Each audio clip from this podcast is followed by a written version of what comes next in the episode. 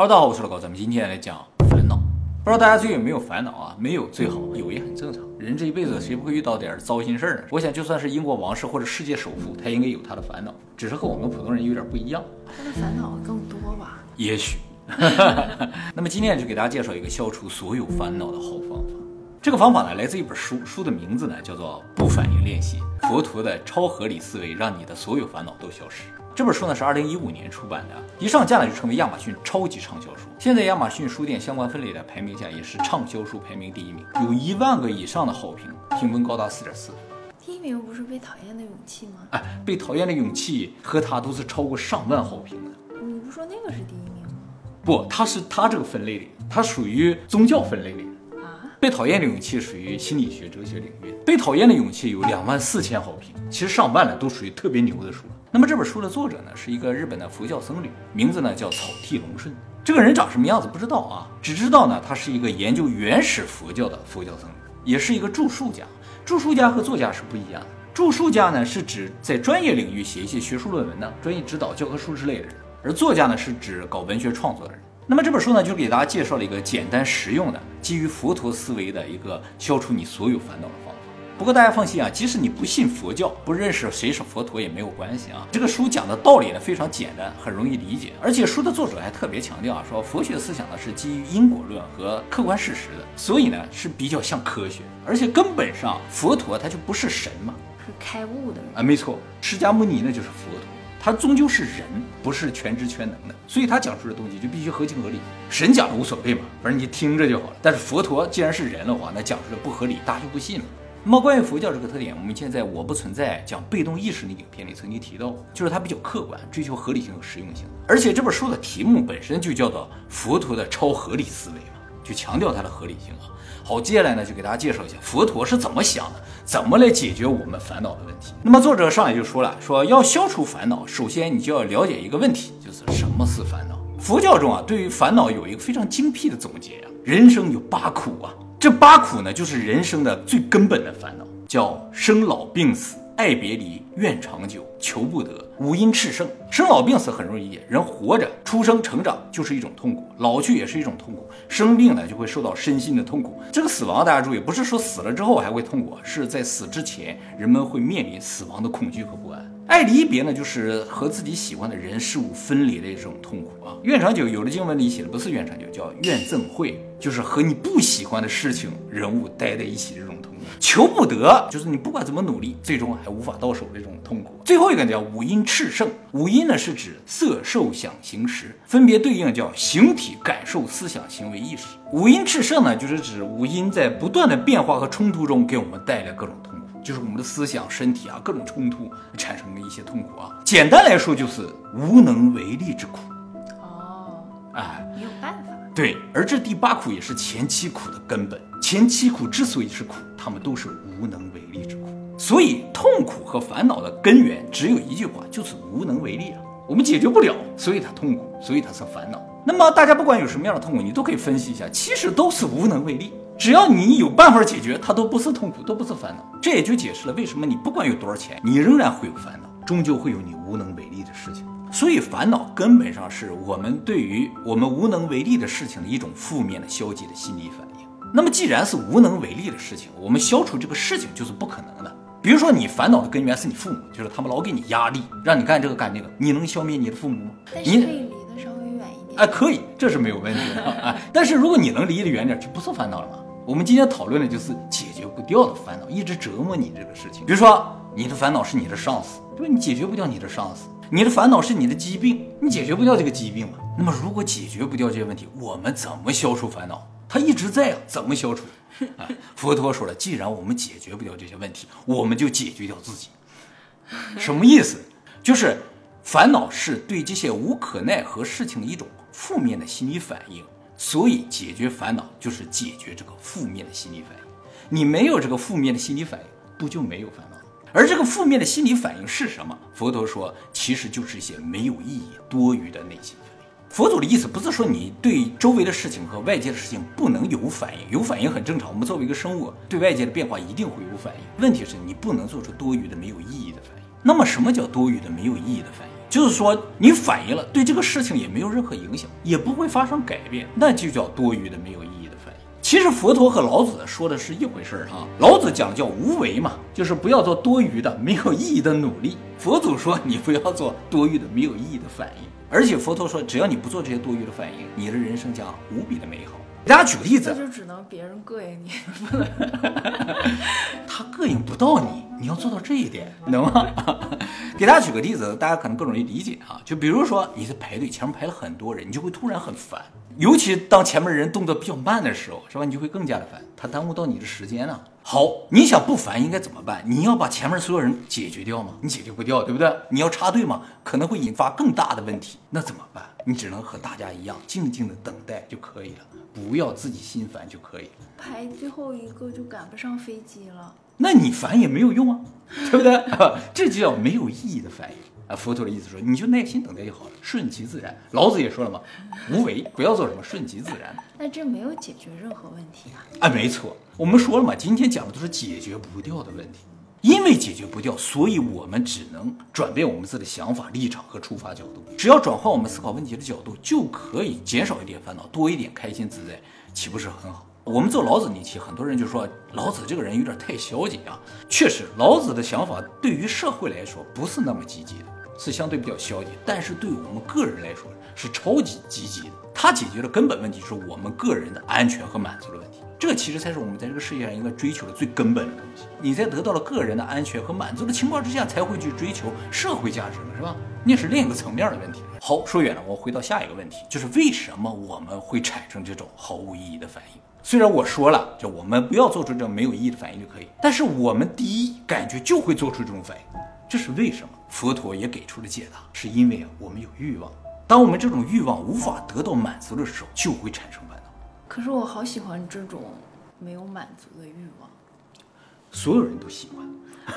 佛陀说的，这是我们本性所追求的啊。我有的时候有能力去满足，我都要留着它。嗯，因为一旦满足了，你就没有欲望了。人根本上是追求欲望的。哎，佛陀说啊，人有七种底层欲望，分别是生存欲、睡眠欲、食欲、性欲，这四种是最最底层的。在上面稍微高级一点的有惰欲，就是所有人都想偷懒，不想那么努力；享乐欲，谁都会想享受生活；认可欲，就是在我们潜意识当中是想要获得别人的认可的。这个不由你的意识所控制，是潜意识的啊。因为作为一个群居动物，作为社会里面一个成员的话，我们不得到别人认可，就很难在这个群体当中生存下去。所以这是一种基本的底层的欲望啊。那么我们对于这种欲望的追求的结果是什么呢？就是不管你这个欲望是否实现，就是是否满足了，你都会追求更多的欲。就像你说，你有些事情你会想留着，不想让它满足，因为什么？你就喜欢这种追求的感觉。人是这样的，所以即使得到满足，你会追求下一个欲望。也就是说，欲望最终是不会得到任何满足的。不得到满足，我们就会不断的追求，最终形成什么？就叫轮回。佛教上轮回根本上就是说人们对欲望追求的一个永无止境的痛苦的环。那么脱离轮回、脱离这个痛苦的环的唯一方法就是放下，放下欲望，放下执着。那有什么意思呢？虽然没有更多的意思，但是也没有痛苦，是这样的啊。没有执着，则没有痛苦；没有追求，就不会有多余的反应，就不会有烦恼。好，那是不是我们对于周围发生的一些可能引起我烦恼的事情，没有多余的反应，这事儿就完了呢？不是这样的。作者说啊，我们遇到一个事情、一个糟心事儿的时候，正确的解决方法不仅要没有多余的反应，而且呢，你要正确理解你的不然你终究是不可能没有反应的。你可能现在逼着自己啊，我没有反应，没有反应，但是你不理解，你最终还会想这个事儿，你老想不明白。是吧？它终究会困扰你，所以想明白也是非常重要的。你只有想明白了，你才能解开你这个心结，实现真正彻底的没有烦恼。他说，你感到心烦的时候呢，要做三件事情。第一件事情呢，就是要尽可能用精准的语言来描述你的烦恼。描述给谁？描述给自己听。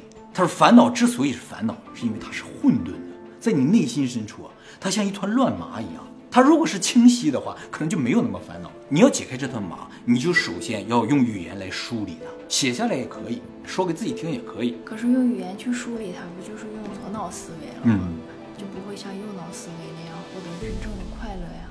哦，不不不，现在说的是消除痛苦，获得快乐是另一个话题，好吧？不能直接获得快乐吗？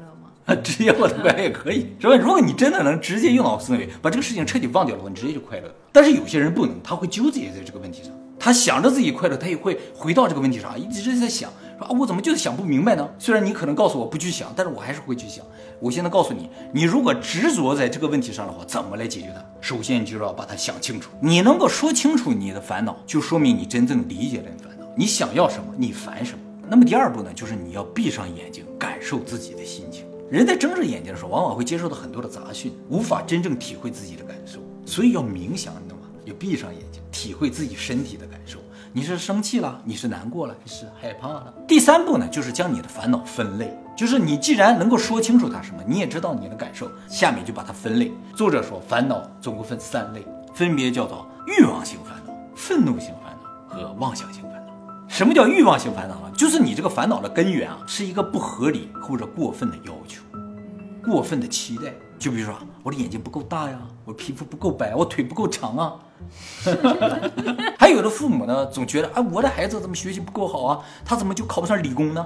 啊，当然我说的是麻省的，这都属于过分的期待和要求。当然了，他如果很有可能考上去的话，那就属于合理的愿望。但是如果有点过分了，就是你根本就达不到，但是你还去期待的话，就会产生烦恼，这属于欲望型烦恼。那么还有一个人，家长会说他为什么达不到呢？佛祖强调你要了解你自己，人人都可以追求理工，但你要搞清楚你是哪个理工。那么第二类烦恼呢，叫做愤怒型烦恼，就是人突然因为什么事情进入了一种愤怒的状态，而产生了一种很生气的情绪，比如说被人打扰到了，被否定、失败、挫折、压力，这些都可能产生愤怒性烦恼。那么第三类叫妄想型烦恼啊，作者说妄想型烦恼是人类烦恼的最大根源，就是大部分烦恼其实都是妄想型。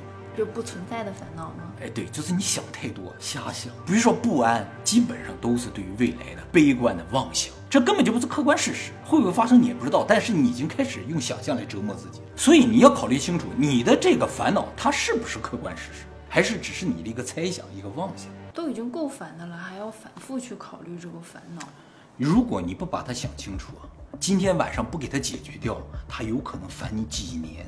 他和其他内心反应是不一样的。你别人吓一跳，可能就几秒钟的事情，但是烦恼真的有可能烦上几年，最终让人抑郁。这是烦恼最大的危害啊！大多数人的烦恼，他自己都知道是怎么回事，但是你要经过这三步把它分类，你才能更清楚的了解它是什么，你才能明白它是一个不存在的东西，是个没有意义的东西，它是一个单纯来折磨你自己的东西，解决不了任何问题的东西。作者说呢，我们的烦恼基本上都是这三类中的某一种，或者三类都属于的可能性也是有的。但是不管是哪一种，除了能够折磨你自己，没有其他任何的意义。能折磨家人和朋友啊，当然你表现出来了，我可能会折磨别人。而这三种烦恼最终都是心态引发，所以呢，只要调整一下心态，思考问题的角度的话，其烦恼呢就会消除掉了。比如你是欲望型烦恼的话，那你就只能放下来，不要有那么多的欲望，那么多的期待。如果你属于愤怒型烦恼，你就冷静一下，是吧？愤怒是不能解决任何问题的。如果你是妄想型烦恼的话，你就不要瞎想，想那么多是没有用的。而且想象终究是想象，它不是客观事实。所以总结一下，就是佛陀告诉你要冷静客观的去看待你的烦恼，才能解决你的烦恼。你不能解决掉一个你不是很了解的东西。太多的人并不了解自己的烦恼，所以一直在烦恼。当你真正理解自己的烦恼的时候，你就会发现，很有可能只是一个无聊的想法。除了对你的烦恼进行精准的定义和分类之外啊，作者还特别强调，有一个类型的烦恼啊，很特别啊，就是自卑。哎，自卑呢，往往源自于失败的经历，或者是非常糟糕的家庭环境之类。自卑的人啊，由于经历过太多的打击或者太大的打击，所以他们就比一般人更加渴望成功和渴望被别人认可。而这种渴望如果无法得到满足的话，他们就会变得异常有攻击性。他们会认为别人的成功一定是使了什么不公平的手段，不然的话，凭什么我们做一样的事情我就不成功呢？哎，这是自卑人的一种表现哈。这也就是他的问题，就是他不认为自己有问题，而是认为呢所有的问题都在环境当中，在别人身上，所以他会去攻击周围的一切，甚至呢攻击自己。我想起来，赵本山说：“嗯，你是破坏环境的人啊，你到哪大环境都不好，是不是？就是这种感觉啊，他永远都是认为环境的问题跟自己没有关系，不行，是吧？我想起来了，想笑，是吧？当然，自卑的人也不都是具有攻击性的，还有一种类型的人就是逃避型，现实逃避。我是逃避型的。啊，其实你不属于了。逃避型的，往往呢会把注意力转移到一些非常容易实现的事情上，比如说酒精依存、药物依存，是吧？赌博依存，是吧？拼命的花钱赌钱都没有啊，都没有。食物依存，难受我就不停的吃东西。购物依存，因为内心难受，所以我就想花钱拼命的买东西，买些没用的东西。这都是一种现实逃避的表现。就是当人有高级欲望无法得到实现的时候，他们就会去享受这种低级欲望，更容易实现的一种欲望。而当低级欲望最终也渐渐的变成无法实现，或者是由于过度的实现无法得到满足的时候，这些人呢就会变得抑郁了。所以作者说，无论到什么时候，你一定不要自卑，这是一种非常危险的状态。那么，如何防止自卑？如何防止烦恼的发生呢？一开始只是告诉你如何应对已经发生的烦恼，现在告诉你如何彻底解决它啊！有三件事情可以解决掉烦恼。第一个就是出去走走。出去走走呢，可以分散你的注意力啊。人呢，特别怕在一个没有变化的环境中待时间太长。哎，因为如果环境不发生变化的话，你的注意力就会集中到你的想象上面去，你就会产生各种妄想，也就是第三种烦恼的来源啊。哪种走走？旅行吗？出门就可以，这是第一件事情散步。哎，散步十分钟就可以。当你走出家门，看到了现实，你的这些妄想呢，就会渐渐的消失。职场上有很多的压力，有很多的烦恼，也是因为长时间待在一个封闭的工作环境。所以呀、非常牛的公司、厉害的公司都是开放式的工作环境，就不限制你工作的环境，你在哪工作都可以。他就是怕你产生各种各样奇怪的烦恼。那么有些人想，我待在屋子里，我有互联网啊，我天天上网，也可以接收到很多外部的信息，就没有必要出门。其实网络世界是一个信息高度密集的这么一个世界，待时间长了，自然压力就会很大，信息太密集了。因为网络环境就是这么设计的，现实世界是没有那么高密度的信息的，所以是比较轻松。看网上好像大家人均都是富豪，啊，对对对，你就会产生各种各样的压力嘛，你就给他想象啊，原来周围人都这么有钱，只有我没钱，你就会产生压力嘛，莫名其妙的一种烦恼。其实现实不是这样，你走出去你就发现，哦，很多人都和你一样是平常的人，也在正常的生活着，没有网上那么悬殊的差距了。没走太远吧？对，不用走太远，十分钟嘛，是吧？你能走到哪呢？是吧？十分钟应该差不多。你也走不到迪拜嘛，是不是？所以网络世界和现实世界是完全不同的啊！所有人都应该出去走一走。那么第二可以消除烦恼和痛苦的事情呢，让你不自卑的事情呢，就是看看这广阔的世界。人看到广阔的场景啊，就会觉得自己是非常渺小的。这就是为什么高僧啊，他们都在大山上面啊，在那修炼，在那冥想。因为啊，环境越宽阔，你就会觉得自己越渺小，你的那些事情就越不是事儿啊。所以，我们经常讲宇宙的话题，你多思考一些格局大的东西，你原先关注那些鸡毛蒜皮的事情，就不再是事情，不再是烦恼。那么第三件事情呢，就是要学会接受自己。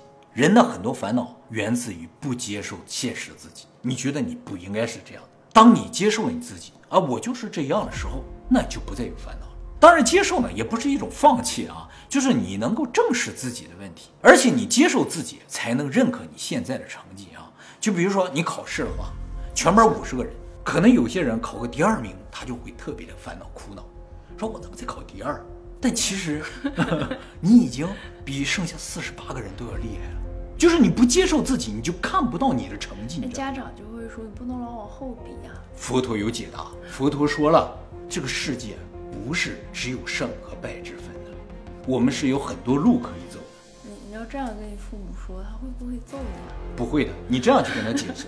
你看看世界上现在啊，你能接触到、知道的成功人士，有几个是靠学习好成为成功人士的？只有一小部分。各个行业都有成功人士，各个领域都有成功所以人生成功的道路各式各样。比如说这个僧侣，父母可能没有说希望你有多成功，只是希望你过一个富足、快乐、平稳的一生。啊，那就不要给我们压力。佛陀的意思是这样：你在学习方面可能没有什么才华，但是并不代表你这个人就不是一个能够成功的人。你可能在其他方面会有超越所有人的才华。你如果专注于你的学习成绩的话，那你就忽略你的才华了。就像你如果只看到第一名比你高那一分的话，你就会忽略，其实你已经比四十八个人都厉害。你因为视角的狭小，可能就看不到自己很多的成绩，很多的努力。就是你不能够纠结在失败上。你作为第二名看第一名，你就是失败者，但是看剩下四十八个人，你是成功者，可是第二我就没有那些烦恼是吧？但是有些人会有烦恼，我们不能把精力啊消耗在这些烦恼上面，关键是这个问题。好，那么我们把精力应该放在什么？佛陀也说了，就是你应该把精力啊注意力放在正面的、积极的事情上面，而不是负面的情绪上。烦恼是一种负面情绪，它会消耗你很多的精力体力。而这种负面情绪可能进一步引发你对他人的攻击，引发自卑，引发抑郁，所以有百害无一利啊。那么什么叫积极正面的事情？这个佛教里有说有四种：慈悲喜舍。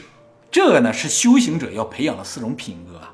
什么叫慈？就是对周围的众生、所有人抱有慈爱、仁慈之心，希望他们得到幸福。还有人希望别人得不到幸福吗？有啊，有人就希望别人倒霉呢。什么叫悲呢？就是对于众生的痛苦要有同情和怜悯之心。喜呢，就是对他人的成功和幸福啊感到欣喜，而不是嫉妒和竞争。舍呢，就是放下执着，放下欲望，不要愤怒和妄想，称之为舍。前面那三点就算做到了，也不会解决自己的烦恼呀。啊，对，只有最后一点。前三个是让你涅槃，让你脱离轮回，去往极乐世界了，而最后一个是解决。舍是解决烦恼的根本，做到这四点呢，你就没有了烦恼，而且做到这四点啊，你就脱离轮回了，彻底解脱。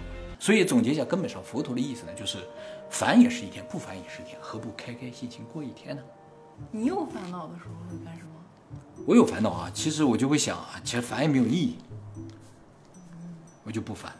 我有烦恼的时候会告诉自己，我就烦一天，烦两天，我不可能烦一个月。然后我会去看一点科幻呀，或者是仙侠呀，分散注意力，对吧？或者去迪士尼走一圈，就是脱离现实。说白了，我不会去看那种就是都市剧什么的。没错，你做的就是符合这个逃避的那种。你这不属于逃避，不去想是一件好事情。这个数据叫什么？不反应嘛？你可以理解为这种逃避，但是它里边强调这个逃避是什么？你就把注意力转向其他一些低级欲望但那种逃避是错误。那最后补充一个话题，就是作者叫草剃龙顺嘛？哎，这个草剃啊，是日本非常罕见的一个姓氏啊，全日本姓这个姓的人不超过七百人。怎么读啊？草剃？库萨纳基。我也只是在拳皇里边见过这个姓儿，哎，因为拳皇里边有个角色叫草剃精，姓这个姓的人虽然很少，但这个姓非常的有名，因为它和日本神话有关。我们以前在讲日本神话那个影片中有提过，就是日本的那个荒神须佐之男降入人间之后，遇到了一条八岐大蛇。他把这个蛇干掉了之后，在这个蛇的身体里，在尾巴那个地方，发现了一把剑，神剑啊！这把剑后来就被命名为叫草剃剑。草剃什么意思？就是割草的意思。那在蛇身体里发现这把剑，为什么叫草剃剑呢？现在一个主流的认为是这样的，就是因为日本没有文字嘛，以前这个剑刚一发现的时候，其实叫苦西那给剑。苦西那给写什么字不知道啊，怀疑呢。苦西是奇神秘的意思，那给是蛇。所以这个剑原先应该是叫灵蛇剑，那么后来为什么变成砍草剑呢？割草剑呢？是因为这个剑作为神剑，后来传给日本天皇了嘛？那么在日本弥生时代啊，就是绳文之后那个时代，有一个很有名的皇子叫武尊，这个人呢就获得了这把剑啊。他有一次被人暗算了，骗到了一片草丛之中，然后放火想把他烧死，他就用这把剑呢把周围的草全都砍光了。哎，这个剑特别锋利，一砍就全倒，救了他一命。于是他就把这个剑改名为叫草剃剑。这把剑呢是日本三神器之一，就是日本天皇的象征。有这三个神器的才是天皇，没有了就不是。我想听三神器。好，以后我们会专门做影片讲解。而现在在天皇手里，你把草剃剑啊是假的，真的吗？真的在热田神宫里面。为什么啊？当初真的也就在那个神宫里面，后来呢这个给了天皇，天皇拿到这个剑就生病了。哦，说是由于这个剑的影响。然后就把这个剑还回去了，但是没有这个剑就不是天王，不行啊。于是做了一个叫 形了人形，你知道吧？嗯，就是哎，对对，剑形，它的一个替代品。说是剑的灵气呢转移到了天皇手里这个剑上，但剑本体呢还是放在了神宫里。